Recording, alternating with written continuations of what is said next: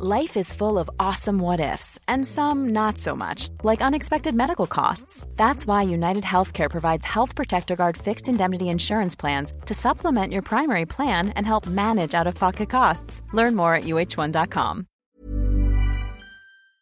Hallo und herzlich willkommen hier bei Zurückgespult. In diesem Podcast öffnen wir unser Argon-Hörbucharchiv und werfen in einstündigen Features einen Blick in die Geschichte. Ihr hört hier also Dokumentationen, die vor circa 10 Jahren bei uns erschienen sind und die wir euch auf diesem Weg nochmal zur Verfügung stellen. Heute hört ihr ein Feature zum Leben des Dichters Heinrich Heine. Wir wünschen euch eine interessante Hörstunde. Wer war Heinrich Heine?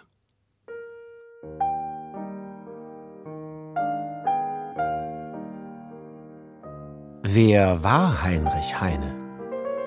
Der letzte romantische Lyriker. Er versetzte der Romantik den Todesstoß. Er war Dichter, Journalist, Schwärmer, Spötter, Charmeur und Duellant. Er war Jude, dann Protestant. Und Atheist. Er war zärtlich. Und zynisch. Despotenverachter. Napoleon-Bewunderer. Wegbereiter des modernen Feuilletons. Und des Revolverjournalismus. Ein Deutscher, der den Europäern Deutschland nahebrachte. Und ein Europäer, der den Deutschen Europa nahebrachte. Kurz, er war gelebter Widerspruch. Und einer der größten Schriftsteller deutscher Sprache. Ein neues Lied, ein besseres Lied, o Freunde, will ich euch dichten. Wir wollen hier auf Erden schon das Himmelreich errichten. Wir wollen auf Erden glücklich sein und wollen nicht mehr darben. Verschlemmen soll nicht der faule Bauch, was fleißige Hände erwarben. Es wächst hienieden Brot genug für alle Menschenkinder, auch Rosen und Myrten, Schönheit und Lust und Zuckererbsen nicht minder. Ja, Zuckererbsen für jedermann, sobald die Schoten platzen. Den Himmel überlassen wir den Engeln und den Spatzen.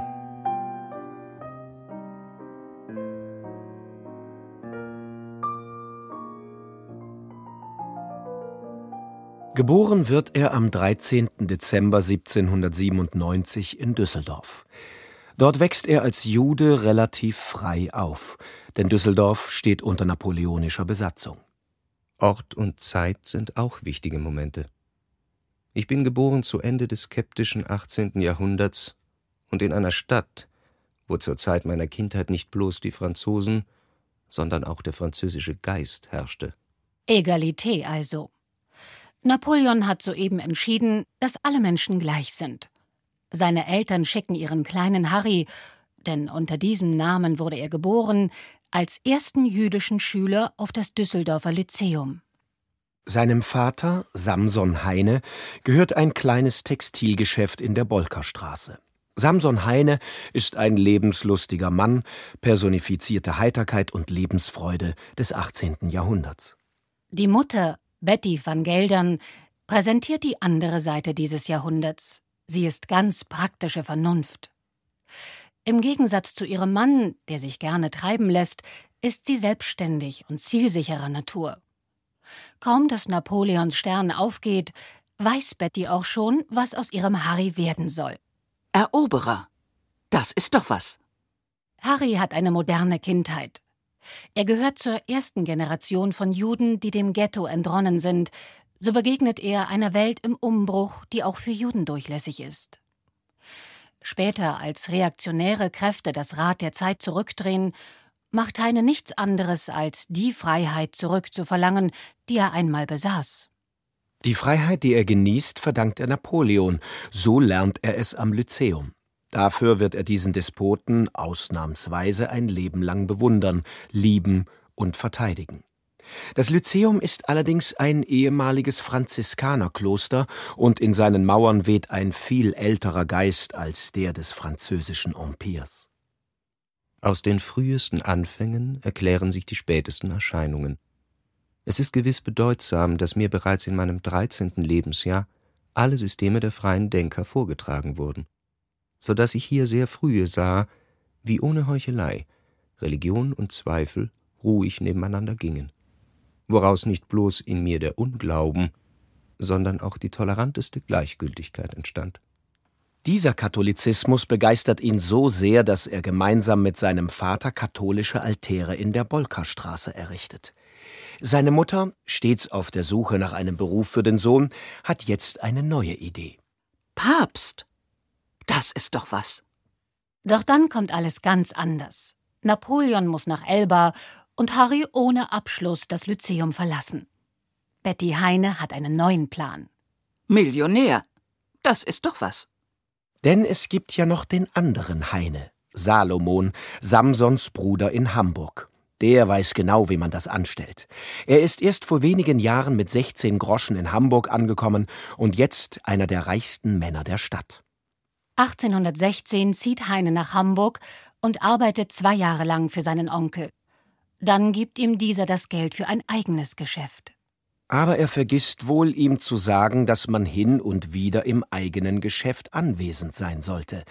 Harry nämlich schlendert lieber über den Jungfernstieg oder hält sich in den Alsterpavillons auf.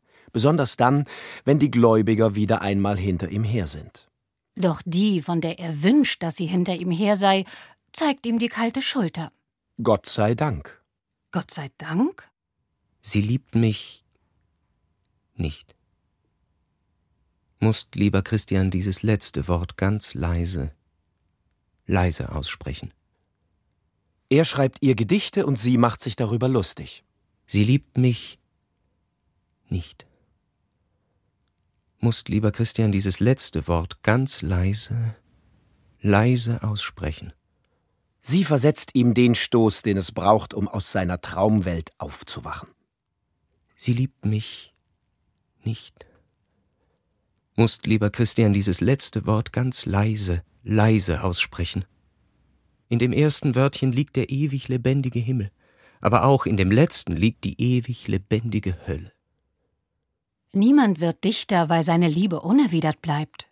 Aber unerwiderte Liebe erfüllt eine wichtige Voraussetzung: erlittener Schmerz. Sie, das ist seine Cousine Amalie, der strahlende Mittelpunkt der Villa seines Onkels. Wahrscheinlich begehrt Harry sie ebenso wie die Welt, aus der sie kommt, und er liebt sie mit all der Inbrunst, zu der man nur bei seiner ersten Liebe fähig ist. Er ist 19 Jahre alt und sieht gut aus mit seinem blonden Haar und den zarten Gesichtszügen. Vielleicht ist er ein wenig klein, aber das Schlimmste ist, er hat kein Geld. Und er will Dichter werden. Das sind denkbar ungünstige Voraussetzungen, das Herz einer reichen, verwöhnten Tochter zu gewinnen. Die amüsiert sich lieber mit jungen Männern ihres Standes. Und lacht über seine Gedichte. Harry liest und übersetzt Byron. In ihm erkennt er einen Bruder im Schmerz. Denn auch Byron wurde von einer Frau verraten und er zahlte es allen Frauen mit Worten heim. Heine legt sich sofort das byroneske, weltverachtende Zucken der Oberlippe zu. Nein, über ihn wird sie nicht mehr lachen. Sie nicht und keine andere. Berg und Burgen schauen herunter in den spiegelhellen Rhein, und mein Schiffchen segelt munter rings und glänzt von Sonnenschein. Ruhig seh ich zu dem Spiele goldener Wellen kraus bewegt. Still erwachen die Gefühle, die ich tief im Busen hegt. Freundlich grüßend und verheißend lockt hinab des Stromes Pracht, doch ich kenn ihn. Oben gleißend birgt sein Inneres Tod und Nacht. Obern Lust, im Busen Tücken, Strom, du bist der liebsten Bild. Die kann auch so freundlich nicken, lächelt auch so fromm und mild. Jetzt bekommen seine Gedichte langsam den heineschen Ton. Und der ist überhaupt sehr neu.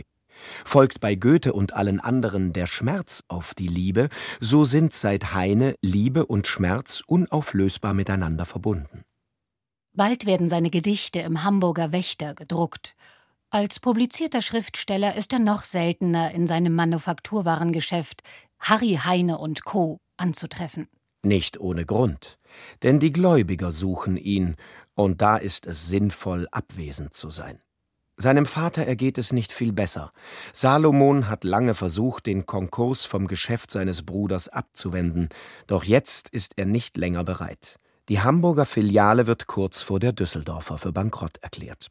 1820 wird sogar das Haus in der Bolkerstraße verkauft. Von nun an lebt die Familie vom Geld des reichen Salomon. Noch einmal überlegt Betty, was aus ihrem Sohn werden kann. Eroberer nicht. Die Stelle als Papst ist derzeit nicht vakant und mit dem Millionär scheint es auch nicht zu klappen. Da bleibt nur eins, die Jurisprudenz. Advokat. Das ist doch was.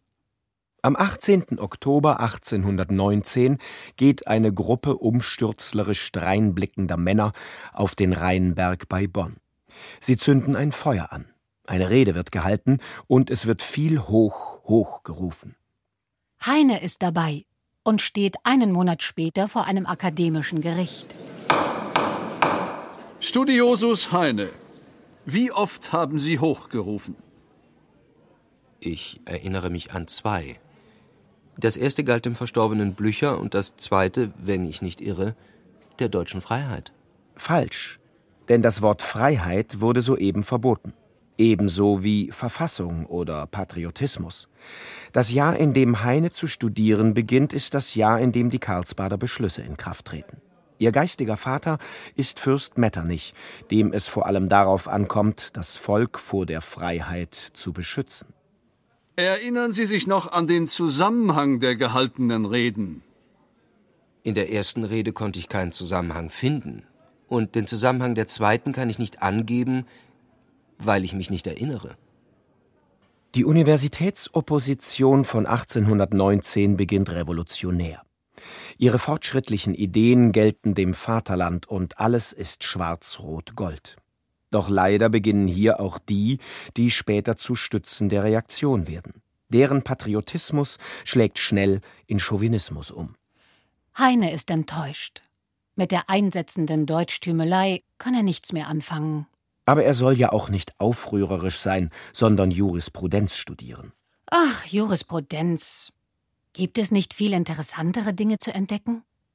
August Wilhelm Schlegel unterrichtet in Bonn und bald findet man Heine in seinen Vorlesungen über die Geschichte der deutschen Sprache. Schlegel ist das Oberhaupt der Romantik und Heine von ihm schwer beeindruckt. Heines erster Aufsatz wird eine Verteidigung der Romantik, und zwar ganz im Schlegelschen Sinne, weg vom spanischen Schmelz, schottischen Nebel und italienischen Geklingel, fort von schmachtenden Nonnen und leidenden Ritterfräuleins. Wir tranken Deutschlands Wohl aus Rheinweinkrügen, wir sahen den Burggeist auf dem Turme lauern, viel dunkle Ritterschatten uns umschauern, viel Nebelfrauen bei uns vorüberfliegen. Das noch ganz im Ton der Romantik. Doch jetzt kommen die typisch heinischen Elemente hinzu. Humor, Spott, nicht ernst nehmen. Das Volkstümliche eben. Denn das Gedicht endet: Sieh nun, mein Freund, so eine Nacht durchwacht ich auf hohem Drachenfels, doch leider bracht ich den Schnupfen und den Husten mit nach Haus. Schlegel und Gedichte, schön und gut, aber muss er nicht auch mal etwas für die Jurisprudenz tun? Muss er. Dazu wählt er eine neue Universität, eine berühmte Universität. Im Wintersemester 1820 kommt er dort an. Die Stadt Göttingen, berühmt durch ihre Würste und Universität, gehört dem Könige von Hannover und enthält 999 Feuerstellen, diverse Kirchen, eine Entbindungsanstalt, eine Sternwarte, einen Karzer, eine Bibliothek und einen Ratskeller, wo das Bier sehr gut ist. Im Allgemeinen werden die Bewohner Göttingens eingeteilt in Studenten, Professoren, Philister und Vieh, welche 4 Stände doch nichts weniger als streng geschieden sind.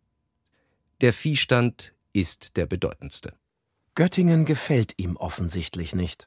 Göttingen ist anders als Bonn. Hier gibt es keinen Aufruhr. Hier herrscht akademische Trägheit. Wenigstens war das so, bevor Heine kam. Das Duellieren liegt zwar außerhalb der jüdischen Tradition, aber Heine, der große Traditionsbrecher, kümmert sich nicht um Konventionen. Er wird sich sein Leben lang duellieren. Manchmal reicht ein schiefer Blick, dass er sich in seinem Ehrgefühl verletzt fühlt und einen Sekundanten schickt. In Göttingen geschieht es mittags im englischen Hof. Heine speist. Am Nebentisch der Student Wilhelm Wiebel aus Eutin. Heine mokiert sich lautstark über die Burschenschaften, die sich gegenseitig verrufen. Wenn eine Burschenschaft die andere in Verruf bringe, wie jüngst in Heidelberg geschehen, dann entstehe eine Schweinerei. Der Student Wiebel allerdings ist der Auffassung, dass nicht Heidelberg die Schweinerei sei, sondern das, was Heine über Heidelberg sagt. Das sagt er laut und deutlich. So etwas sagt man nicht ungestraft zu einem Harry Heine. Der lässt sich umgehend die Adresse des Herrn Wiebel geben. Die Forderung lautet: auf Pistolen. Dummerweise sind Duelle soeben verboten worden. Was für elende Zeiten. Erst die Freiheit, jetzt auch noch die Duelle. Die Universität erfährt von dem Vorhaben und verhängt Stubenarrest über die beinahe Duellanten. Damit sollte die Angelegenheit beendet sein. Doch dann taucht in den Universitätsköpfen die Frage auf, ob denn ein verhindertes Duell seiner geistigen Absicht nach nicht ebenso schwer wiegt wie ein ausgeführtes. Heine wird für ein halbes Jahr hinausgeworfen. Das war's dann wohl mit Göttingen. Ohnehin ein langweiliges Kaff. Nicht ganz. Heine wird nämlich auch noch von seiner eigenen Burschenschaft aus einer Kneipe geworfen. Weil die Burschenschaften mittlerweile urdeutsch werden und Heine Jude ist? Der Vorwurf ist viel simpler. Vergehen gegen die Keuschheit. Begangen in der Knallhütte bei Bovenden. Oh. Nun ja, vielleicht sah er es wie Byron, sein Bruder im Schmerz. Wer die eine nicht haben kann, soll sie eben alle haben. Aber was er von den allen hat, wird ihm sein Leben lang anhängen. Heine wird krank, bekommt Ausschlag, und etliche Biographen vermuten hierin die Primärinfektion der Syphilis.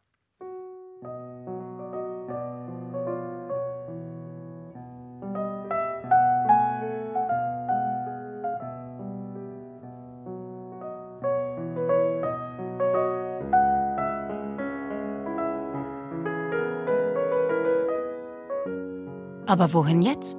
Das Haus in Düsseldorf gibt es nicht mehr. Seine Eltern sind zur Kur in Oldesloe. Heine fährt über Oldesloe nach Hamburg. Dort heiratet Amalie gerade einen anderen. Das gefällt ihm nicht.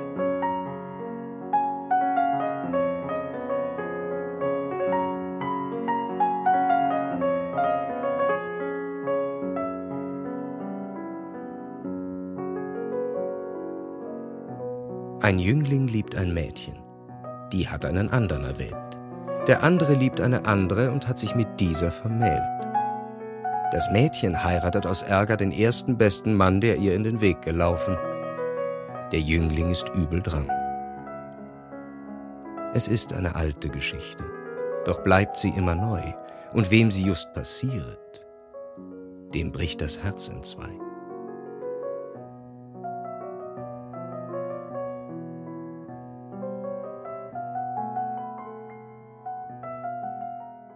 Und auch Berlin gefällt ihm nicht. Dort kommt er zum Sommersemester 1821 an. Nichts als tote Häuser und Berliner findet er dort vor. Alles ist preußisch gerade. Zudem ist in der Hauptstadt noch mehr verboten als im übrigen Deutschland. Aber er kommt doch nach Berlin, um sein Studium fortzusetzen. Tatsächlich studiert er, wenn auch nicht unbedingt langweilige Paragraphen, denn in Berlin gibt es Spannenderes. Hegel. Genau. Der hält im Sommersemester 1821 Vorlesungen über die Philosophie des Rechts.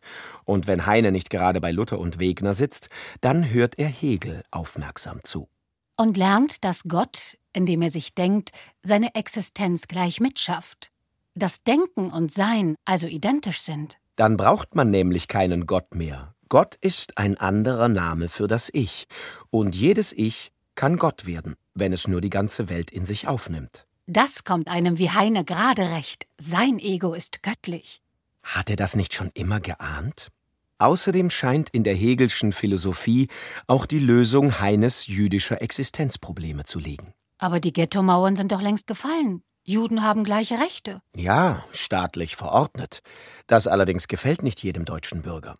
Viele verlangen die Rückkehr der Juden in die Ghettos. An der Universität, an der Heine studiert, fordert ein Geschichtsprofessor schon die Wiedereinführung des gelben Flecks. Was liegt für das Judentum näher, als sich mit dem universalen Hegelschen Geist vollkommen neu zu vermitteln? Ohne konfessionellen Ballast. Jüdische Hegelianer gründen den Verein für Kultur und Wissenschaft der Juden. Im August 1821 werden die Hardenbergschen Reformen vom preußischen König zurückgenommen. Sie sicherte den Juden freien Zugang zu öffentlichen Ämtern an Schulen, Universitäten und Gemeinden zu. Und Heine? Tritt natürlich dem Verein für Kultur und Wissenschaft der Juden bei. Hiermit fällt auch der Vorwurf, er wäre ein angepasster Aufsteiger gewesen. Nein, Heine verleugnet seine Herkunft nicht. Immerhin ist er jetzt Schriftsteller. Kurz nach seiner Ankunft geht er zu dem Verleger Gubitz, überreicht diesem einen Stapel Papier mit seinen Gedichten und erwartet den sofortigen Abdruck seiner Meisterwerke. Und Gubitz druckt, allerdings nur bedingungsweise. Bedingungsweise? Nun, Gubitz glaubt, dass in den Gedichten so viel Volkstümliches herrscht. Heine will den Volkston, aber er will auch veröffentlicht werden. Er gibt nach. Gubitz überarbeitet die Gedichte mal eben. Heine nennt das Gubitzen. Im Mai 1821 erscheinen die gegubitzten Gedichte im Gesellschafter. Auf Gubitz' Empfehlung besucht Heine den Salon der Varnhagens. Rahel Varnhagen ist der leuchtende Stern am Firmament der hauptstädtischen Kultur. Bei ihr versammelt sich, was Rang und Namen hat. Alexander von Humboldt ist dort ebenso Gast wie Hegel, Bettine von Arnim, Ranke, Chamisso und Fouquet. Heine ist hingerissen und akzeptiert bereitwillig den neuen Gott, der über diesem Firmament thront, Goethe. Warum auch nicht? Soll Goethe doch Gott sein? Heine liest brav seine Gedichte vor, denn die Zuhörer werden schon erkennen, dass Heine kann, was Goethe niemals konnte, sich selbst nicht ernst nehmen. Ja, diesem 24-jährigen Poeten, dem deutschen Byron, gelingt, was dem alten Geheimrat nicht gelang, deutsche Weltliteratur zu schreiben.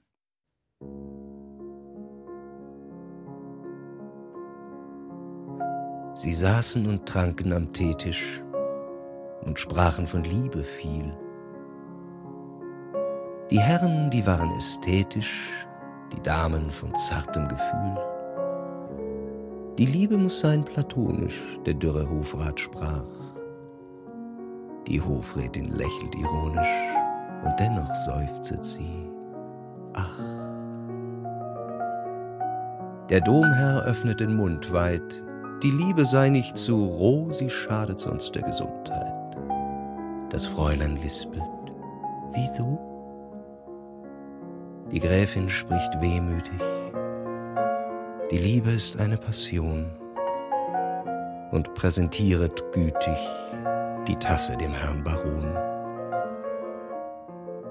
Am Tische war noch ein Plätzchen, mein Liebchen, da hast du gefehlt. Du hättest so hübsch, mein Schätzchen, von deiner Liebe erzählt.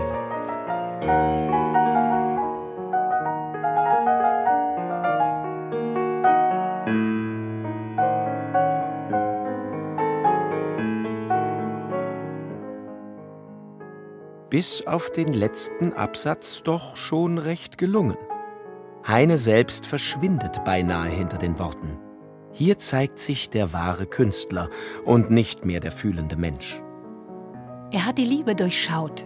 Wo Liebe ist, ist Schmerz. Und genau das haben seine Leser selbst erlebt. Sie verstehen und fühlen sich verstanden.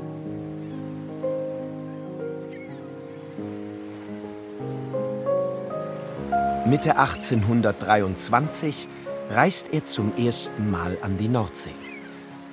Das Fräulein stand am Meere und seufzte lang und bang. Es rührte sie so sehre der Sonnenuntergang. Mein Fräulein, seien Sie munter, das ist ein altes Stück.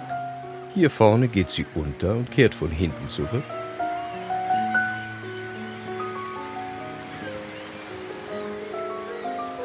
Die Nordsee wird seine zweite große Liebe. Zu ihr kehrt er immer wieder zurück. Das Meer liebt er voller Inbrunst, wenngleich auch die Damen von Geblüt, die er in den Seebädern kennenlernt, einen ebenfalls nicht zu verachtenden Reiz besitzen. Dennoch bleibt die Frage, was tun? Vom Schreiben kann er nicht leben. Freier Schriftsteller, das ist zu der Zeit überhaupt noch nicht denkbar. Heine wird diesen Beruf erst erfinden. Im Moment aber beträgt das Honorar für seine Gedichte gerade mal 40 Freiexemplare. Das Studium muss zu Ende gebracht werden. Anfang 1824 ist Harry wieder in Göttingen. Er versucht zu studieren, aber sein Kopf ist voll. Zu voll. Was liegt da näher, als diesen Kopf zunächst einmal von allem Ballast zu befreien, mit einem Spaziergang vielleicht? Auf die Berge will ich steigen, wo die dunkeln Tannen ragen, Bäche rauschen, Vögel singen und die stolzen Wolken jagen. Lebet wohl, ihr glatten Säle, glatte Herren, glatte Frauen. Auf die Berge will ich steigen, lachend auf euch niederschauen. Im September macht er sich auf zu einer Wanderung durch den Harz. Die Wanderung beschreibt er in seinem berühmten Werk der Harzreise. Dieses Buch wird sein Durchbruch als Prosaautor werden. Unterwegs besucht er, natürlich, Goethe. Die alte und die neue Welt der Literatur sitzen sich für Minuten gegenüber. So. Schriftsteller sind Sie also. Und aus Göttingen. Göttingen? Aber Schriftsteller. Ja. Und woran arbeiten Sie zurzeit? Ja, nun sagen Sie es schon. An einem Faust. Jeder sollte einen Faust schreiben. Tatsächlich beschäftigt er sich immer wieder mal mit einem Tanzpoem über Faust. Aber muss er das dem alten Goethe einfach so sagen? Denn der ringt gerade mit dem zweiten Teil seines Faust. Das Gespräch ist abrupt beendet. Und vom Zusammentreffen der beiden großen Schriftsteller bleibt nichts weiter als der Eintrag in Goethes Tagebuch: Heine von Göttingen. Zurück in Göttingen schreibt Heine an der Harzreise. Hin und wieder legt er das Manuskript zur Seite, um doch noch etwas für sein Studium zu tun. Aber wozu? Er weiß, dass er als Jurist in diesem neuen, alten Deutschland keine Chance hat. Juden dürfen nicht mehr Rechtsanwalt werden. Juden nicht, Christen schon. Und so macht Heine das, was er noch vor kurzem kategorisch abgelehnt hat. Er lässt sich taufen. Für ihn ist das eine tiefe Demütigung.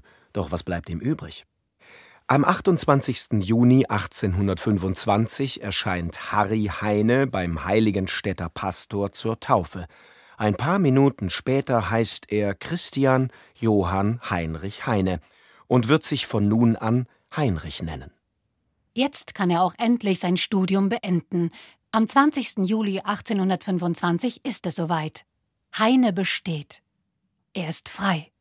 Onkel Salomon kommt nach Göttingen und erlebt, woran er nicht mehr geglaubt hat. Der Neffe ist Doktor. Da lässt er bereitwillig etwas Geld springen, damit sich der Neffe auf Norderney ein wenig erholen kann. Doktor Heinrich Heine und Protestant. Damit wird sich doch wohl nach Norderney eine gute Anstellung finden lassen. Heine ist endlich wieder an der geliebten See. Jetzt, wo das Studium seine Gedanken nicht mehr blockiert, werden auch seine Reime freier. Heine, der erste deutsche Dichter, der das Meer besingt. Bleib du in deiner Meerestiefe, wahnsinniger Traum, der du einst so manche Nacht mein Herz mit falschem Glück gequält hast und jetzt als Seegespenst sogar am hellen Tag mich bedrohest. Bleib du dort unten in Ewigkeit, und ich werfe noch zu dir hinab all meine Schmerzen und Sünden. Und die Schellenkappe der Torheit, die so lange mein Haupt umklingelt. Und die kalte, gleißende Schlangenhaut der Heuchelei, die mir so lange die Seele umwunden. Die kranke Seele, die gottverleugnende, engelverleugnende, unselige Seele. Hoi ho, da kommt der Wind. Die Segel auf, sie flattern und schwellen. Über die still verderbliche Fläche eilet das Schiff. Und es jauchzet die befreite Seele.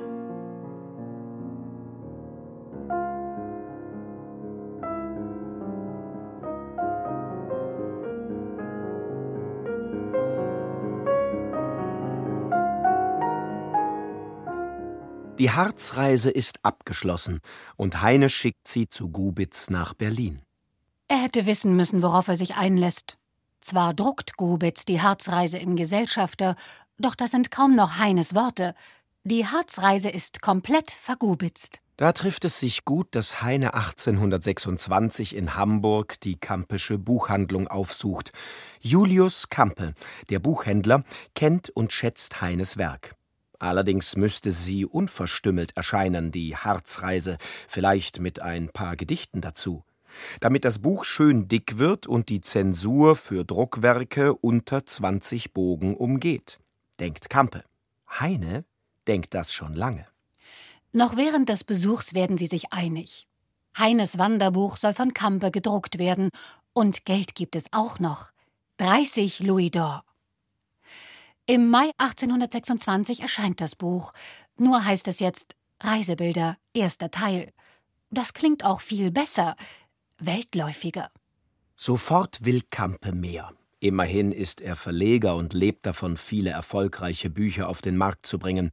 Bald hat Heine 8 große Seebilder fertig. Doch Campe will noch mehr. Und zwar sofort.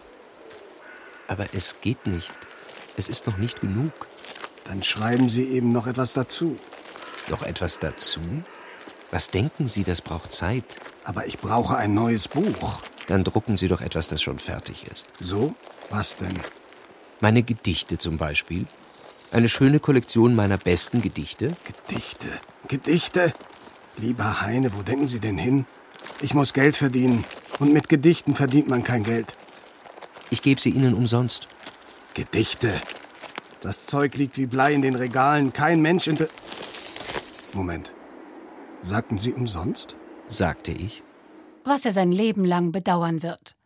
Denn obwohl der Gedichtband, das Buch der Lieder, zunächst in den Regalen liegen bleibt, setzt 10 Jahre später eine unerwartete Nachfrage ein.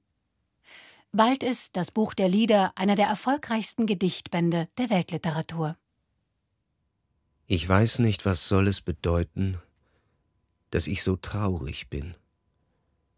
Ein Märchen aus alten Zeiten, das kommt mir nicht aus dem Sinn. Die Luft ist kühl und es dunkelt, und ruhig fließt der Rhein, der Gipfel des Berges funkelt im Abendsonnenschein. Die schöne Jungfrau sitzet dort oben wunderbar, ihr goldenes Geschmeide blitzet, sie kämmt ihr goldenes Haar, sie kämmt es mit goldenem Kamme und singt ein Liede dabei, das hat eine wundersame, gewaltige Melodei. Den Schiffer im kleinen Schiffe ergreift es mit wildem Weh, er schaut nicht die Felsenriffe, er schaut nur hinauf in die Höhe. Ich glaube, die Wellen verschlingen am Ende Schiffer und Kahn. Und das hat mit ihrem Singen die Lorelei getan. Die Lorelei, sein Mega-Hit, ist auch darin. 1838 wird es von Friedrich Silcher vertont. Schon kurze Zeit später ist es das deutsche Volkslied schlechthin. Aber im Moment will Campe erstmal die Reisebilder Teil 2 haben. Also schreibt Heine die Nordsee. Die beginnt er mit einer herzlichen Beschreibung der Bewohner Norderneys. Die Eingeborenen sind meistens blutarm und leben vom Fischfang.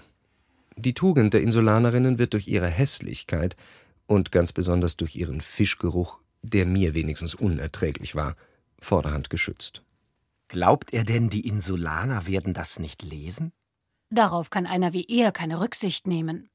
Dennoch ist diese dritte Abteilung der Nordsee ein grandioses Stück Literatur. Eine Reisebeschreibung? Wer eine Reisebeschreibung erwartet, der möge sich doch bitte einen Baedeker kaufen. Heine hat für so profane Dinge nichts übrig. Er ist überzeugter Subjektivist. Der Mittelpunkt einer Reise ist seiner Ansicht nach der, der sie erlebt. Berichtenswert sind also die Gedanken, Träume und Philosophien des Reisenden. Und gerade die Nordsee ist voll davon. Denn wir leben im Grunde geistig einsam. Durch eine besondere Erziehungsmethode oder zufällig gewählte besondere Lektüre hat jeder von uns eine besondere Charakterrichtung empfangen. Jeder von uns geistig verlarvt, denkt, fühlt und strebt anders als die anderen. Und des Missverständnisses wird so viel, Und selbst in weiten Häusern wird das Zusammenleben so schwer. Und wir sind überall beengt, überall fremd und in der Fremde. Fremd und in der Fremde. Großartig. Wahre Romantik. Auffällig ist doch, dass er Verständnis für die Unterschiedlichkeit der Menschen äußert. Das ist nicht revolutionär demagogisch. Zum Revolutionär wird Heine niemals taugen, auch wenn ihm das andauernd nachgesagt wird. Selbst für die Adelsfrage bietet er eine Lösung, und die besteht, ebenfalls unrevolutionär, nicht im Kopf abschlagen. Ich denke, dass wir einmal durch Amerika etwas von dieser Fürstenlast erleichtert werden. Denn früher oder später werden sich doch die Präsidenten dortiger Freistaaten in Souveräne verwandeln, und dann fehlt es diesen Herrschaften an Gemahlinnen, die schon einen legitimen Anstrich haben. Sie sind dann froh, wenn wir ihnen unsere Prinzessinnen überlassen, und wenn sie 6 nehmen, geben wir ihnen die 7. gratis. Denn war es nicht ohnehin so, dass Deutschland von jeher das große Fürstengestüte war, das alle regierenden Nachbarhäuser mit den nötigen Mutterpferden und Beschälern versehen muss. Da wundert es nicht, dass die Reisebilder bald in weiten Teilen Deutschlands verboten sind. In dieser Situation erreicht ihn die Anfrage, ob er nicht in München als Redakteur für Kottas neue allgemeine politische Annalen arbeiten möchte. Das ist vielleicht nicht so angesehen wie Anwalt in Hamburg oder Jurist im Staatsdienst. Aber immerhin ist es eine Anstellung. Auf der Reise nach München besucht er den Schriftstellerkollegen Ludwig Börne in Frankfurt. Börne ist zu der Zeit sehr populär mit seinen radikalen Schriften, und noch sind die beiden voll gegenseitiger Bewunderung füreinander. In der letzten Novemberwoche 1827 kommt Heine in München an. Aber er ist Dichter, Künstler, und die sind nicht unbedingt geeignet, eine Redaktion zu leiten. Ein halbes Jahr später wird die Zeitschrift eingestellt. Heine braucht dringend Luftveränderung. Er hat auch schon lange keine Reisebilder mehr geschrieben. Was liegt da näher als eine ausgedehnte Italienreise? Natürlich schreibt er auch jetzt. Zunächst den Tirolern ein paar Nettigkeiten. Die Tiroler sind schön, heiter, ehrlich, brav und von unergründlicher Geistesbeschränktheit. Sie sind eine gesunde Menschenrasse. Vielleicht, weil sie zu dumm sind, um krank sein zu können. Das steht in der Reise von München nach Genua. Im zweiten Buch, den Bädern von Lucca, wird er sehr deutlich, was seine Einschätzung von Reiseberichten betrifft. Es gibt nichts Langweiligeres auf der Erde als die Lektüre einer italienischen Reisebeschreibung, außer etwa dem Schreiben derselben. Und nur dadurch kann der Verfasser sie erträglich machen, dass er von Italien selbst so wenig als möglich darin redet. Deshalb erfindet er jetzt einfach Geschichten, entwirft Charaktere wie den Hyazinth, Zwerg und Diener, weitläufiger Verwandter des Sancho Panzas. Heine durchbricht wieder einmal literarische Schranken. Aber er durchbricht auch die Schranken des Anstands. Ihm fällt der romantische Ödipus von August Graf von Platen in die Hände. Heine liest und ist stinksauer. Ja, ja, du irrst dich nicht, lieber Leser. Das bin ich, den er meint. Und im König Ödipus kannst du lesen, wie ich ein wahrer Jude bin. Wie ich, wenn ich eine Stunde Liebeslieder geschrieben, gleich darauf mich niedersetze und Dukaten beschneide. Wie ich am Sabbat mit langbärtigen Mauscheln zusammenhocke und den Talmud singe. Wie ich in der Osternacht einen unwürdigen Christen schlachte und aus Malice immer einen unglücklichen Schriftsteller dazu wähle. Von nun an geht ihm der verdrießliche Platen nicht mehr aus dem Kopf. Aber er hat ja noch Hyazinth, den könnte er mal etwas sagen lassen. Über von Platen, vielleicht etwas wie: So ist der Mensch. Der eine isst gern Zwiebeln, der andere hat mehr Gefühl für warme Freundschaft.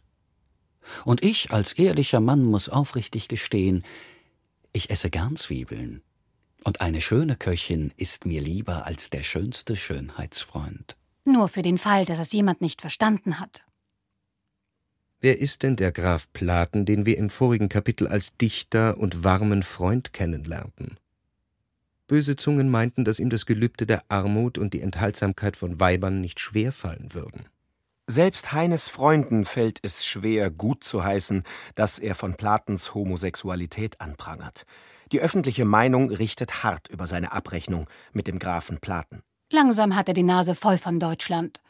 In seinen Briefen äußert er sich immer ätzender über Deutschland, die Deutschen und sogar die deutsche Sprache. Er muss weg, einfach mal raus. Nur wohin? In Frankreich ist Revolution. Heine muss nach Paris. Und zwar sofort. Fort ist meine Sehnsucht nach Ruhe. Ich weiß jetzt wieder, was ich will, was ich soll, was ich muss. Ich bin der Sohn der Revolution und greife wieder zu den gefeiten Waffen. Aber so schnell geht das nicht. Zunächst muss er noch einmal nach Hamburg.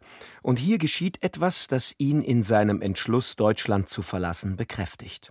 In Hamburg weht die Trikolore, doch es sind auch Revolutionäre anderer Denkungsart unterwegs.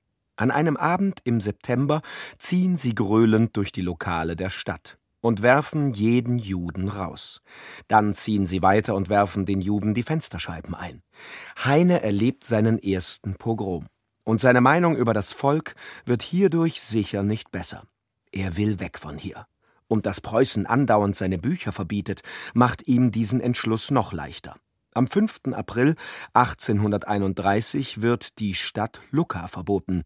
Kahldorf über den Adel, zu dem Heine das Vorwort schrieb, verbietet man kurz darauf. Am 1. Mai verlässt Heine Hamburg. Und kommt am 19. Mai 1831 in der Hauptstadt der Welt an, Paris. Das gefällt ihm. Fragt Sie jemand, wie ich mich hier befinde, so sagen Sie, wie ein Fisch im Wasser. Oder vielmehr sagen Sie den Leuten, dass, wenn im Meere ein Fisch den anderen nach seinem Befinden fragt, so antwortet dieser, ich befinde mich wie Heine in Paris.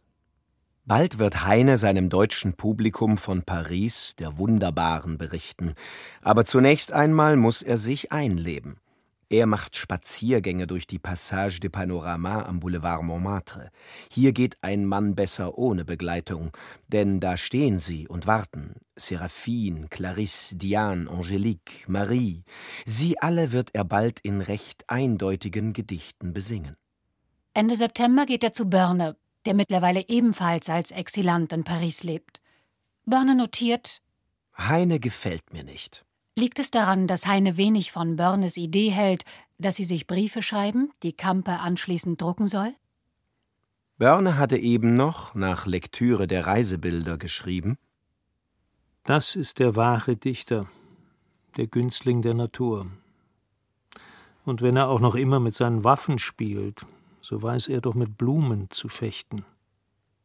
Das Buch hat mich gelabt wie das Murmeln einer Quelle in der Wüste. Es hat mich entzückt, wie eine Menschenstimme von oben, wie ein Lichtstrahl, den lebendig Begrabenen entzückt. Allerdings ist diese Begeisterung recht einseitig. Heine will nicht. Keine Briefe. Börne ist eingeschnappt und seine Bewunderung schlägt um in Verachtung. Heine hat von nun an einen ständigen Beobachter. Nahezu alles, was Börne sieht, missfällt ihm. Deshalb schreibt er es auf. Heine spielt. Er soll gemein und liederlich sein. Er hat eines von den Gesichtern, die Frauen gefallen, und die Frauen gefallen ihm, dem Heine. Soll er doch denken, was er will, der Börne. Heine tummelt sich derweil in den Pariser Salons. Dort lernt er Berlioz, Chopin, Liszt, Mendelssohn, Meyerbeer, Balzac, Dumas, Hugo, Nerval und Georges Sand kennen. Hier fühlt er sich wesentlich wohler als bei den Zusammenkünften der deutschen Handwerker in Paris. Mit denen kann sich ja der Börne treffen. Dem Volk möchte Heine lieber nicht mehr begegnen. Er hat den Pogrom erlebt und genug über Revolutionsgeschichte gelesen, um zu wissen, wie das Volk so ist. Er fürchtet das Volk, denn dass das Volk sein künftiger Herr sein wird, das glaubt auch Heine. Er vermutet sogar, dass es ein Recht darauf hat, aber er mutmaßt auch, dass man ihn dann umgehend guillotinieren würde. Denn das Volk guillotiniert, was es nicht versteht. Heine findet den König gar nicht so übel. Trotzdem nimmt er an einer Versammlung deutscher Republikaner in Paris teil. Hier wird der Deutsche Volksverein gegründet. Er kämpft für die Pressefreiheit. Das gefällt Heine. Auch dass der Verein politische Flüchtlinge unterstützt, findet seine Zustimmung. Dass er allerdings ständig mit den Republikanern essen und Bier trinken muss, gefällt ihm nicht so gut. Und dass zwischen den Biergläsern unaufhörlich Petitionen, Beschlüsse und Erklärungen unterzeichnet werden sollen, gefällt ihm noch weniger. Friedrich von Gentz, der grauen Eminenz Metternichs, gefällt neuerdings die Lektüre der Allgemeinen Zeitung immer weniger. Er versteht nicht, wie Cotta die Ausschweifungen des Herrn Heine drucken kann. Das teilt er Cotta mit. Und Cotta versteht. Ein Verbot seiner Zeitung kann er nicht riskieren. Zumal der Bundestag beschließt, noch größeren Druck auf die Presse auszuüben. Er steht noch ganz unter dem Eindruck des Hambacher Festes. Dort hatten sich 30.000 Menschen versammelt, um ein einiges freies Deutschland zu fordern. Börne war natürlich da und wurde mit »Börne, es lebe Börne« rufen begrüßt. Heine war nicht da. Er wies gerade nach, warum Deutschland eigentlich gar keine Republik werden kann. Doch Cotta will selbst das nicht drucken. Er bittet Heine, ganz harmlos weiterzuschreiben. Keine Witze und keine Ironie. Bitte. Aber nicht mit Heine. Harmloses will er nicht schreiben. Dann schreibt er eben gar nicht mehr. Ohnehin teilt er 1832 in einem Brief fast beiläufig mit, dass eine Hand lahm wird und die andere schwach. Noch denkt er sich wohl nicht viel dabei. Aber von etwas muss er leben. Und wenn Cotta ihn nicht will, dann macht er eben wieder ein Buch. Ein dickes Buch, das die Zensur umgeht. Die Berichte der französischen Zustände könnte man zusammenfassen und publizieren. Da fehlt nur noch eine passende Vorrede. Aber richtig revolutionär muss sie jetzt sein, nach diesen Bundestagsbeschlüssen. Kraft meiner akademischen Befugnis als Doktor beider Rechte erkläre ich feierlichst, dass eine solche von ungetreuen Mandantarien ausgefertigte Urkunde null und nichts ist. Kraft meiner Pflicht als Bürger protestiere ich gegen alle Folgerungen, welche die Bundestagsbeschlüsse vom 28. Juni aus dieser nichtigen Urkunde geschöpft haben. Kraft meiner Machtvollkommenheit als öffentlicher Sprecher erhebe ich gegen die Verfertiger dieser Urkunde meine Anklage und klage sie an des gemissbrauchten Volksvertrauens. Ich klage sie an der beleidigten Volksmajestät. Ich klage sie an des Hochverrats am deutschen Volke. Ich klage sie an. Das sitzt. Das soll ihm der Börne erstmal nachmachen. Der wird sich wundern, wenn er das liest. Aber er wird es nicht lesen. Nicht so. Campe nämlich trägt die Vorrede brav zum Zensor. Und der streicht so geschickt, dass aus dieser Vorrede eine hübsche Schmeichelrede auf den König von Preußen wird. Als Heine kurz vor Weihnachten das Buch in Händen hält, findet er das gar nicht hübsch. Seine Werke werden gerade ins Französische übersetzt und veröffentlicht. Also warum nicht etwas Neues schreiben? Für die Franzosen. Warum den Franzosen nicht einmal Deutschland erklären? Heines Literaturartikel erscheinen ab März 1833 in der Europe littéraire. Die bald darauf veröffentlichte französische Buchausgabe wird in Preußen, Bayern und Österreich umgehend verboten. Später lässt Heine sie, nach strenger Selbstzensur, unter dem Titel »Die romantische Schule« in Deutschland erscheinen. Heine ist ein Meister der Zweitverwertung. Beinahe alles, was er für Zeitungen schreibt, formuliert er später etwas um, fügt hinzu, streicht und bringt das Geschriebene noch einmal in Buchform heraus. Aber Heine ist auch ein großer Stilist und nutzt fast jede Neuauflage, seine Texte noch einmal zu überarbeiten. Ständig feilt er an seinen Sätzen. Nie ist ein Text endgültig. In Deutschland erscheint derweil der erste Salon, ein neues Buch mit einem Bericht über französische Maler. Und da er seinen Landsleuten Frankreich jetzt doch wieder nahebringen will, spricht er auch über die Französinnen, aber nicht in profaner Prosa. Französinnen wollen besungen werden, auf den Flügeln zartester Lyrik. Diese schönen Gliedermaßen kolossaler Weiblichkeit sind jetzt ohne Widerstreit meinen Wünschen überlassen. Oder schaff mich nicht ab, wenn auch den Durst gelöscht der holde Trunk. Behalt mich noch ein Vierteljahr, dann hab auch ich genug. Und dann befindet sich im Salon auch noch das Romanfragment über den Herrn Schnabbelewopski, der seine Heimatstadt verlässt und in die Welt hinauszieht. Im Schnabbelewopski springen erotische Berichte zur Darstellung theologischer Dispute. Diese Gedichte und all das gotteslästerliche Zeug im Schnabbelewopski. Die deutsche Kritik weiß gar nicht, was sie schlimmer finden soll. In Frankreich hingegen wird Heine geradezu Persönlichkeit. Er hat einen Namen. Und der Vorteil davon, einen Namen zu haben, ist, dass man hierhin und dorthin eingeladen wird. Zur Principessa Cristina Belgioioso di Trivulzio zum Beispiel. Oder zu Georges Sand. Schöne, gebildete und eloquente Frauen. Doch dann lernt er eine kennen, die nicht gebildet ist. Nicht einmal lesen kann sie. Feingliedrig ist sie auch nicht. Aber Heine bevorzugte schon immer Frauen, die größer sind als er. Eugénie Crescencia Mira heißt sie, und diesen Namen kann er nicht aussprechen. Aber wozu ist er Dichter? Also dichtet er ihr einen Namen, Mathilde, und sie nennt ihn Henri. Mathilde ist 18, kommt vom Land, ihr Vater ist vermutlich ein Edelmann, der die Mutter sitzen ließ. Heine ist doppelt so alt wie sie. Er ist verliebt. Mathilde ist auch verliebt. Doch sie ist jung, intellektuell noch ein Kind. Viele, vor allem die feingliedrigen und geistreichen Damen der Salons, fragen sich, was er mit diesem derben, ungebildeten Mädchen will. Um ihren Willen durchzusetzen, wirft sie sich schon mal strampelnd zu Boden, zerbeißt Gläser oder wirft mit dem Kochgeschirr um sich. Feingliedrig und geistreich, das ist Heine selbst. Der Gegensatz, den er in Mathilde findet, wird ihn angezogen haben. Sie ist elementar, wo Heine vergeistigt ist. Sie ist Leben, wo Heine Bildung ist. Und es sind letztlich Gegensätze, die sich anziehen, weil sie den jeweils anderen ergänzen. Ihm wird gefallen, dass sie sich erst mal bei Bekannten erkundigen muss, ob ihr Henri wirklich ein so bedeutender Schriftsteller ist, wie er immer behauptet. Er ist zwar ein bedeutender Dichter, aber einer mit Berufsverbot.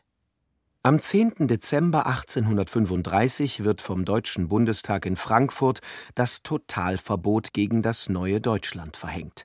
Heine, Gutzkow, Wienbarg, Laube und Mund mundtot gemacht. Nur Börne ist nicht dabei. Dabei schreibt der doch immer viel radikaler als Heine. Deshalb schreibt Heine jetzt an die Bundesversammlung. Er solidarisiert sich mit dem neuen Deutschland, dem er sich eigentlich gar nicht zugehörig fühlt.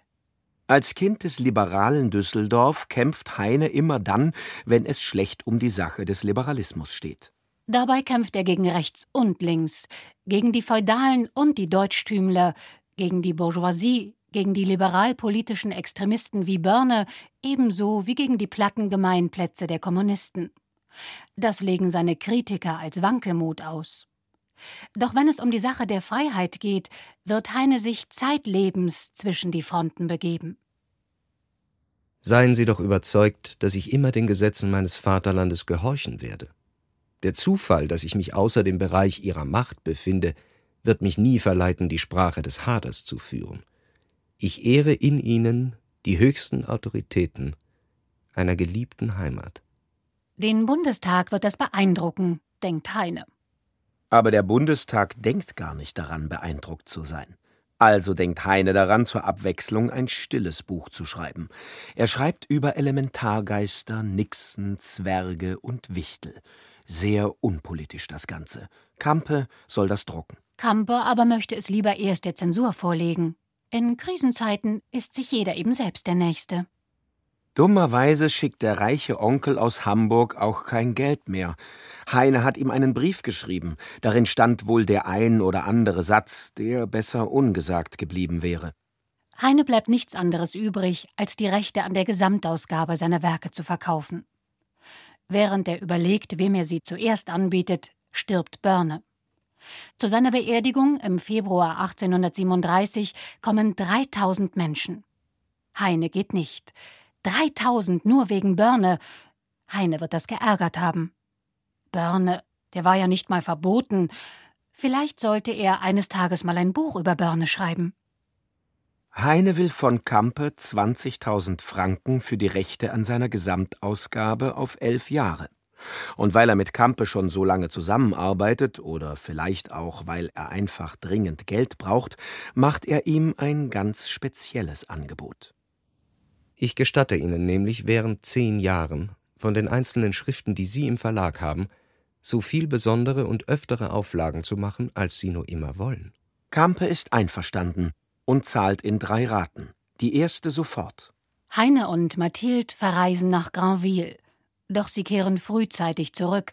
Heines Augenleiden hat sich verschlimmert und er muss dringend einen Arzt in Paris aufsuchen. Er will doch wenigstens sehen können, was er schreibt. Denn er muss jetzt einen sehr wichtigen Brief schreiben an den Onkel in Hamburg. Heine liegt viel daran, sich auszusöhnen. Weil Heine aber den Verwandten im Haus des Onkels nicht traut und vermutet, sie könnten den Brief abfangen, bittet er Giacomo Meyerbeer um Hilfe. Meyerbeer ist der erfolgreichste Komponist seiner Zeit und ein guter Freund Heines. Tatsächlich gelingt es ihm, Onkel und Neffe auszusöhnen. Mehr als das. Der Onkel erklärt sich bereit, den Neffen mit jährlich 4.800 Francs zu unterstützen. Die kleinen Artikel verursachen ständig Scherereien. Da sollte er lieber wieder etwas Großes schreiben. Etwas richtig Großes. Vielleicht endlich das Buch über Börne? Natürlich wird bei Heine ein Buch über Börne zunächst ein Buch über ihn selbst. Aber es wird auch ein hervorragendes Dokument über die Zeit, in der die beiden lebten. Über Religion, Paris und Goethe, über Napoleon, Revolutionen und Grammatiken. Der ehemalige Polizeiaktuar von Frankfurt am Main stürzte sich jetzt in einen Sanskritismus des Gedankens und des Ausdrucks, wie man ihn in Deutschland noch nie erlebt hat. Himmel! Welche entsetzlichen Wortfügungen! Welche hochverräterische Zeitwörter, welche majestätsverbrecherische Akkusative, welche Imperative, welche polizeiwidrige Fragezeichen, welche Metaphern, deren bloßer Schatten schon zu 20 Jahren Festungsstrafe berechtigte. Hatte Börne nicht gesagt, er würde, wenn ihm ein König die Hand drückte, diese Hand ins Feuer halten, um sie zu reinigen? Doch, das hatte er, wenn auch eher bildlich. Das gesteht Heine ihm zu. Es ist aber durchaus nicht bildlich, sondern ganz buchstäblich gemeint, dass ich, wenn mir das Volk die Hand gedrückt, sie nachher waschen würde. Man muss in wirklichen Revolutionszeiten das Volk mit eigenen Augen gesehen, mit eigener Nase gerochen haben. Man muss mit eigenen Ohren anhören, wie dieser souveräne Rattenkönig sich ausspricht. Heine weiß, wie man sich beim Volk beliebt macht. Aber es sind nicht nur Sätze wie diese. Es ist bereits der Umstand, dass Heine mit einem Toten abrechnet, den man verübelt. Als das Buch erscheint, bricht in Deutschland ein Empörungssturm gegen ihn los. Heine scheint den Deutschen nun endgültig entfremdet. Doch nicht nur über Börne lässt er sich aus, auch über eine Dame, mit der Börne in Frankfurt, nun ja, Frau Wohl, und die beschreibt er als magere Person, deren gelblich-weißes, pockennarbiges Gesicht einem alten Matzekuchen glich. Und nun steht doch tatsächlich im Juni 1841 ein Herr Strauß vor Heine. Strauß? Heine versucht sich zu erinnern. Ach ja, der Gatte der Frau Wohl. Herr Strauß ist außer sich vor Wut, denn Heine hat auch geschrieben: Die Verwunderung hierüber ward noch dadurch gesteigert, dass die Neuvermählte nebst ihrem Gatten hierher kam, mit Börne ein und dieselbe Wohnung bezog und alle drei einen einzigen Haushalt bildeten. Ja, es hieß, der junge Gatte habe die Frau nur deshalb geheiratet, um mit Börne in nähere Berührung zu kommen. Er habe sich ausbedungen, dass zwischen beiden das frühere Verhältnis unverändert fortwalte. Ein Dreiecksverhältnis? Börne Wohl Strauß? Das kann Herr Strauß nicht auf sich sitzen lassen. Er fordert Satisfaktion auf Degen oder Säbel. Nicht mit Heine, denn er sieht immer schlechter und seine Hände und Arme sind längst nicht mehr, was sie mal waren. Pistolen also. Heine heiratet noch schnell. Er will, nur für den Fall, dass der Herr Strauß vielleicht doch ein guter Schütze ist, seine Mathilde versorgt sehen. Herr Strauß schießt tatsächlich nicht schlecht. Er hat Glück und darf den ersten Schuss abfeuern. Heine wird an der Hüfte getroffen. Er hebt den Arm und schießt in die Luft. Seine Hüfte wird kohlschwarz und mit dem Laufen hapert es jetzt auch. Aber er lebt. Er ist 43 Jahre alt und verheiratet. Und sehnt sich oft nach Deutschland, nach seiner Mutter. Heine liebt sie sehr und er würde sie gerne endlich wiedersehen. Doch im Moment kann er einfach nicht reisen. Die Lähmung frisst sich langsam durch seinen Körper und er muss arbeiten. Erst im Oktober 1843 kann Heine nach Hamburg aufbrechen. Später wird er daraus November machen. November, das klingt auch viel dramatischer. Das klingt nach schwerem Himmel und drückendem Grau. Deutschland ein Wintermärchen. Wohl sein persönlichstes Werk.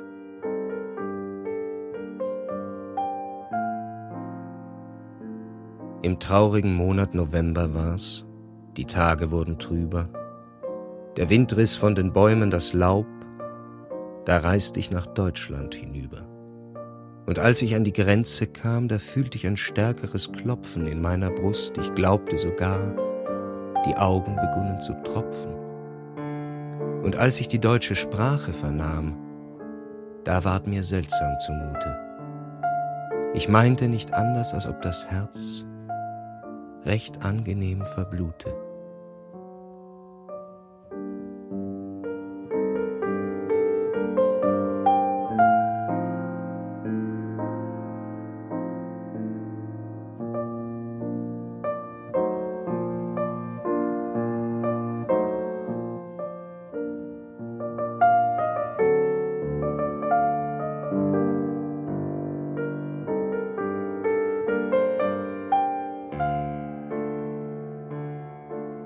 Endlich sieht er seine Mutter wieder, seinen Onkel, die ganze Verwandtschaft. Ihr widmet er Zeilen voller Liebe. Mein liebes Kind, wohl 13 Jahre verflossen unterdessen. Du wirst gewiss sehr hungrig sein. Sag an, was willst du essen? Ich habe Fisch und Gänsefleisch und schöne Apfelsinen. So gib mir Fisch und Gänsefleisch und schöne Apfelsinen. Mein liebes Kind, und wirst du auch recht sorgsam gepflegt in der Fremde? Versteht deine Frau die Haushaltung und flickt sie dir Strümpfe und Hemde? Der Fisch ist gut, lieb Mütterlein, doch muss man ihn schweigend verzehren. Man kriegt so leicht eine Grät in den Hals. Du darfst mich jetzt nicht stören. Er trifft sich mit Campe und verlängert den Vertrag über seine Bücher. Campe wird ihm dafür eine lebenslange Rente zahlen. Heine sorgt vor. Er hat Angst, denn die Lähmung schreitet unaufhörlich voran. Wenn er sterben sollte, wird Campe die Rente an Mathilde weiterzahlen. Dafür schreibt er ihm auch was Nettes ins Gedicht. Ich aß und trank mit gutem Appetit und dachte in meinem Gemüte, der Campe ist wirklich ein großer Mann, ist aller Verleger Blüte. Ein anderer Verleger hätte mich vielleicht verhungern lassen, der aber gibt mir zu trinken sogar. Werde ihn niemals verlassen. Ich danke dem Schöpfer in der Höhe, der diesen Saft der Reben erschuf und zum Verleger mir, den Julius Campe, gegeben. Kaum ist er wieder in Paris, fängt er an, sein Wintermärchen niederzuschreiben. Er ahnt, dass hier ein Werk entsteht, das mehr Furore machen wird als die populärste Broschüre und das dennoch den bleibenden Wert einer klassischen Dichtung haben wird. Wohl wahr. Und schon bald lernt er den Mann kennen, der dieses und andere Gedichte abdrucken wird. Karl Marx. Die beiden reden viel über Dichtung, und vielleicht sagt Marx, dass Heines Gedichte ein wenig mehr Politik vertragen könnten. Nun gut, er ist dabei und wird den politischen Dichtern einmal zeigen, wie man so richtig politische Gedichte macht. Er schreibt gleich eines seiner bekanntesten. Im düstern Auge keine Träne. Sie sitzen am Webstuhl und fletschen die Zähne. Deutschland, wir weben dein Leichentuch. Wir weben hinein den dreifachen Fluch. Wir weben, wir weben. Ein Fluch dem Gotte, zu dem wir gebeten, in Winterskälte und Hungersnöten. Wir haben vergebens gehofft und geharrt, er hat uns geäfft und gefoppt und genarrt. Wir weben, wir weben. Ein Fluch dem König der Reichen, den unser Elend nicht konnte erweichen, der den letzten Groschen von uns erpresst und uns wie die Hunde erschießen lässt. Wir weben, wir weben. Ein Fluch dem falschen Vaterlande, wo nur gedeihen Schmach und Schande, wo jede Blume früh geknickt, wo Fäulnis und Moder den Wurm erquickt. Wir weben, wir weben. Das Schiffchen fliegt, der Webstuhl kracht, wir weben emsig Tag und Nacht. Altdeutschland, wir weben dein Leichentuch. Wir weben hinein den dreifachen Fluch. Wir weben, wir weben.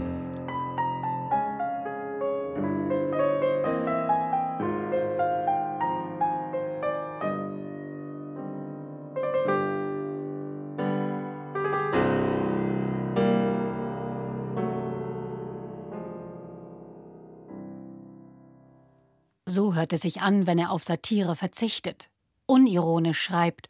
Das hatten sie doch früher einmal von ihm verlangt. Im Juli 1844 steht das Gedicht im Vorwärts, dem neuen Blatt von Marx. Und er schreibt die Nachtgedanken, jenes Gedicht, das vermutlich am meisten falsch verstanden wird. Den Anfang kennt wohl jeder. Denk ich an Deutschland in der Nacht, dann bin ich um den Schlaf gebracht. Ich kann nicht mehr die Augen schließen und meine heißen Tränen fließen. Aber nicht Abscheu, sondern Sehnsucht lässt seine Tränen fließen. Die Jahre kommen und vergehen, seit ich die Mutter nicht gesehen. 12 Jahre sind schon hingegangen, es wächst mein Sehnen und Verlangen.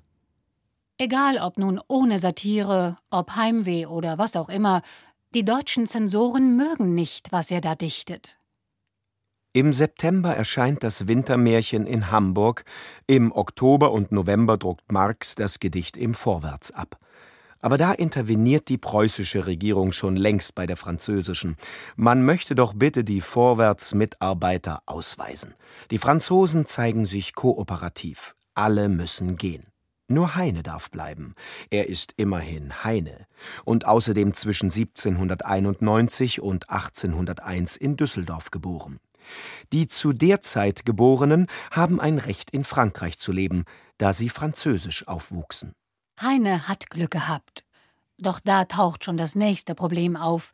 Im Dezember 1844 stirbt sein reicher Onkel in Hamburg. Da wird doch wohl auch etwas für ihn rausspringen? Eine 500.000? Der Onkel hat doch, 20 Millionen? 30 Millionen Franken sind es.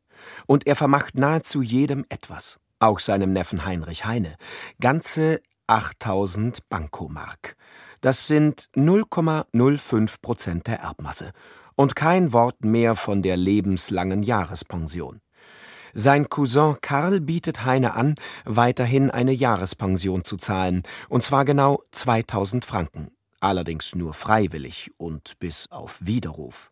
Das ist ja wohl der Gipfel. Nicht ganz. Der Gipfel ist, dass Heine das Geld nur dann bekommen soll, wenn er alles, was er künftig über den Onkel schreiben wird, zunächst einmal einer familieninternen Zensur vorlegt. Heine ist außer sich. Er hat der preußischen Zensur getrotzt wie kein zweiter. Und jetzt will ihn die eigene Familie klein machen? Nicht mit ihm. So nicht. Campe schreibt ihr einen Brief, in dem er Klartext redet. So viel werden Sie merken, dass ich einen Todeskampf beginne und neben den Gerichten auch die öffentliche Meinung für mich gewinnen will, im Fall Karl Heine nicht nachgibt. Ich will mein Recht und müsste ich es mit meinem Tode besiegeln. Öffentliche Meinung, das ist gut. Das wird denen gar nicht passen, da hinten im spießigen Hamburg, die doch so sehr darauf bedacht sind, was die Öffentlichkeit von ihnen hält. Tja, Heine ist eben auch einer der wichtigen Vorläufer des Revolverjournalismus. Heine schreibt, obwohl er das gar nicht mehr darf. Der Arzt hat es ihm verboten, nicht lesen und nicht schreiben. Wegen seiner Augen, er kann sie oft kaum noch öffnen, die Lider fallen immer wieder zu. Er kann auch nicht mehr richtig schlucken und magert zusehends ab. Oft wird er ohnmächtig. Doch Karl rührt sich nicht. Wieder einmal ist es Meyerbeer, der eine Aussöhnung herbeiführt. Im Herbst 1846 schreibt Karl einen versöhnlichen Brief an seinen Cousin und sichert ihm eine lebenslange Rente zu. Vielleicht auch, weil er weiß, wie schlimm es um ihn steht. Heine ahnt, dass er seinem Ende entgegensieht und hat zum Glück keine Vorstellung davon, wie lange es noch dauern wird. Seine Beine und Füße sind schon paralysiert. Im Mai 1848 schleppt er sich noch einmal in den Louvre. Vor der Venus von Milo bricht er zusammen. Und die Venus wird ihm nicht aufhelfen, so sehr er auch darum bittet. Ihr fehlen die Arme. Ihm werden von nun an die Beine fehlen. Ein Rückenmarkleiden, vermutlich Spätfolge der Syphilis, fordert seinen Tribut. Heine wird sich daran gewöhnen müssen, getragen zu werden. Er kann nicht mehr laufen. Er, der frei und unabhängig sein wollte, ist von nun an auf die Hilfe anderer angewiesen. Mathildes Hilfe vor allem. Man trägt ihn in die Matratzengruft. Dieses grässliche Wort wird er bald erfinden. Briefe schreibt er mit der rechten Hand, während die linke das Augenlid des einzigen noch brauchbaren Auges hochzieht. Doch einer, dem er ständig schreibt, antwortet nicht. Campe hat seit 2 Jahren nichts mehr von sich hören lassen.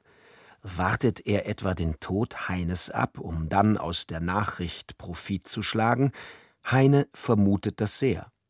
Campe schweigt und Heine dichtet. Als reiner Geist, den Körper kann er ohnehin kaum noch nutzen. Vielleicht bin ich gestorben längst. Es sind vielleicht nur Spukgestalten, die Fantasien, die des Nachts im Hirn den bunten Umzug halten. Er liegt hinter einem Wandschirm, der ihn von der Küche trennt, das Zimmer ständig abgedunkelt. Er dichtet meist nachts, dann schläft Mathilde und in der Wohnung ist es ruhig. Tag und Nacht bedeuten für Heine ohnehin keinen Unterschied mehr. Besucher kommen kaum noch, denn Heine auf diese Art vegetieren zu sehen, das erträgt nicht jeder. Im Juli 1851 steht Campe endlich in Heines kleiner Wohnung und besieht sich Heine sehr genau.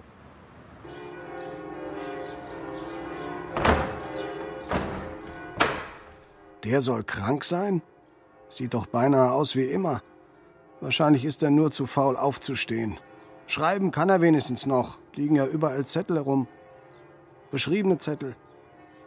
Was ist mit der Gesamtausgabe? Was ist mit den Zetteln? Zettel? Ach, die Blätter. Nein, das sind nur Gedichte. Nichts für sie. Doch Campe ist gar kein Gegner mehr von Lyrikbänden. Das Buch der Lieder erlebt soeben seine 8. Auflage. Also wäre es doch schön, einen weiteren Gedichtband zu haben. Nun, vielleicht doch. Sie sind teuer. Wie teuer? Sehr teuer.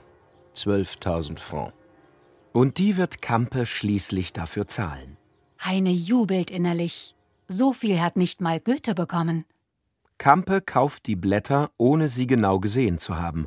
Den Titel weiß Heine auch schon. Romancero. Romancero, das klingt gut.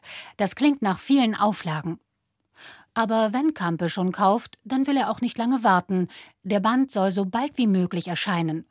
Heine möge sich nicht so anstellen mit seinen Zipperlein, sondern schön fleißig schreiben. Und ist man tot, so muss man lang im Grabe liegen. Ich bin bang. Ja, ich bin bang, das Auferstehen wird nicht so schnell vonstatten gehen. Noch einmal, ehe mein Lebenslicht erlöschet, ehe mein Herze bricht, noch einmal möchte ich vor dem Sterben um Frauenhuld beseligt werben.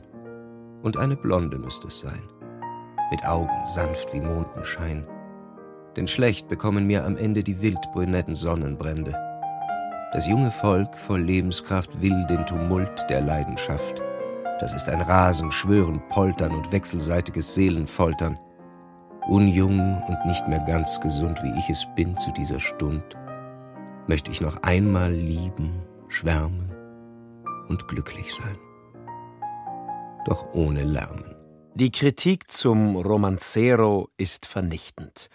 Man versteht die Gedichte nicht, wirft Heine vor, seinen eigenen Tod als Anlass zur weiteren Selbstvergötterung zu benutzen. In Österreich verbietet man das Buch vorsorglich. Andere Länder folgen dem Beispiel.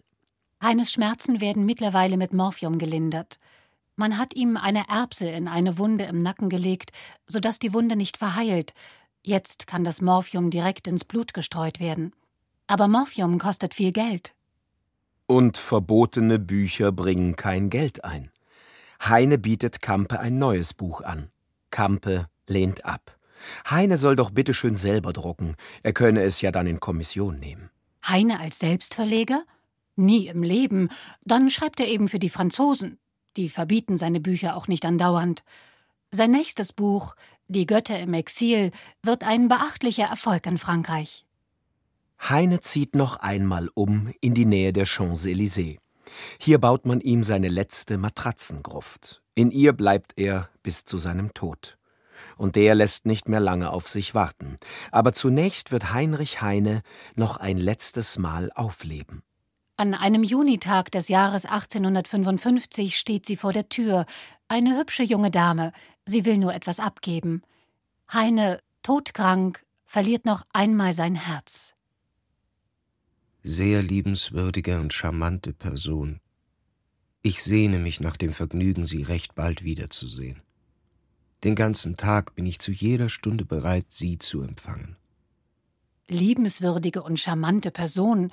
Kannte er ihren Namen nicht? Sie heißt Elise Krienitz. Heine nennt sie Musch, die Fliege. Er hat eine Fliege auf ihrem Siegel gesehen. Das Gesumse dieser Fliege wird ein zartes Abschiedslied für den zärtlichsten Sänger des Lebens. Er schreibt ihr Liebeszettelchen, bittet sie immer wieder, ihn zu besuchen. Ich liebe sie aufrichtig und höre nicht auf, an die zarte Musch zu denken.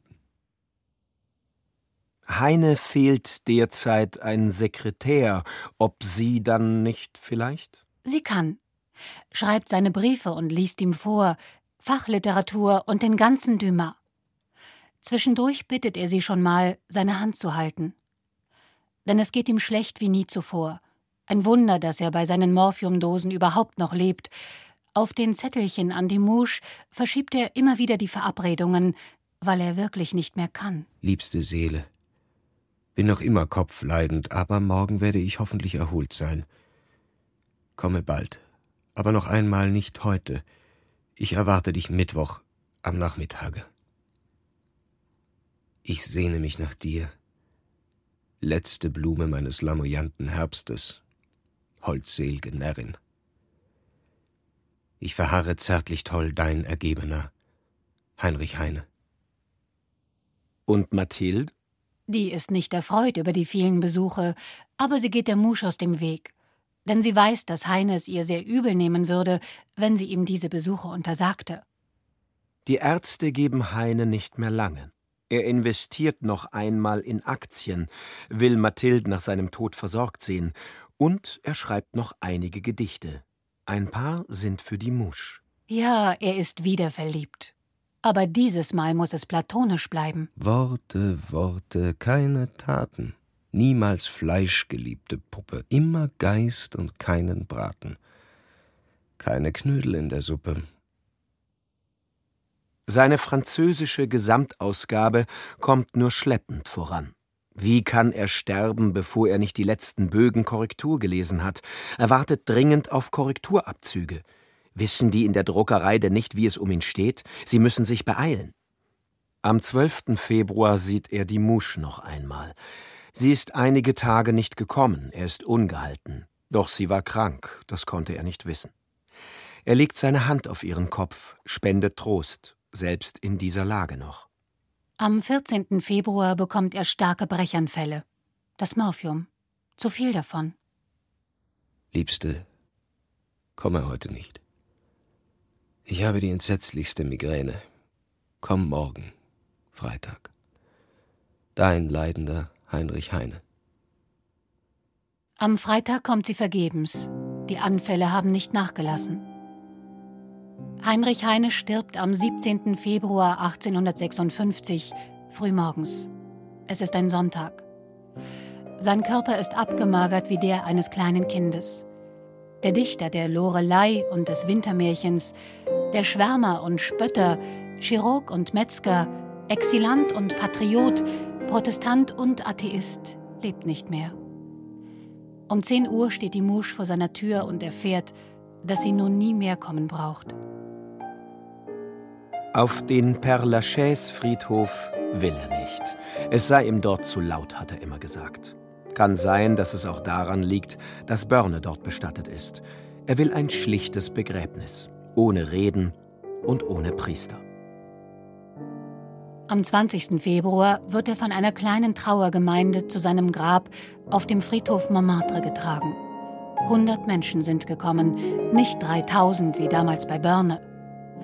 Es sind bekannte Mathildes, deutsche Emigranten und französische Schriftsteller.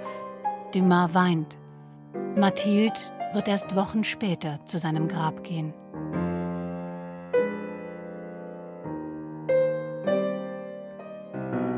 Eines Abends trat die Fürstin auf ihn zu mit raschen Worten. Deinen Namen will ich wissen, deine Heimat, deine Sippschaft.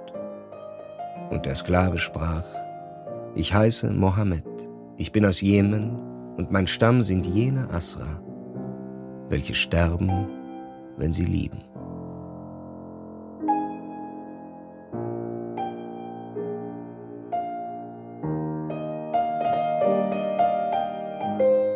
Heinrich Heine, Ein Leben, eine Hörbiografie von Michael Engler.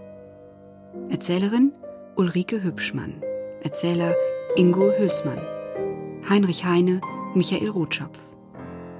In weiteren Rollen Frank Arnold, Hans-Peter Hallwachs, Markus Hoffmann, Oliver Nitsche, Josef Tratnik. Klavier Alexis Pope. Ton Dirk Schwibbert. Regie Alexander Schumacher. Eine Produktion von Mainland Media im Auftrag von Argon Hörbuch 2007. In der nächsten Woche erfahrt ihr hier etwas über die umstrittene katholische Organisation Opus Dei. Wenn ihr mögt, gebt uns doch eine Bewertung bei iTunes und Co. Wir würden uns sehr freuen. Wir haben übrigens auch noch andere Podcasts, zum Beispiel Morgen ist Zukunft. Dort besuchen wir Projekte und Organisationen, die sich für eine gerechtere, nachhaltigere, umweltfreundlichere und überhaupt viel bessere Welt einsetzen. In den ersten Folgen geht es zum Beispiel um Tiny Houses, vegane Kondome, Permakultur, Co-Housing und das Internet der Dinge. Das klingt dann zum Beispiel so.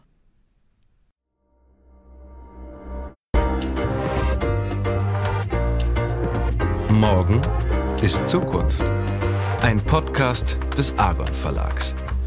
Ich suche seit Stunden nach Fußspuren von euch. Hätt sie auch gefunden, hätt mich niemand verscheut.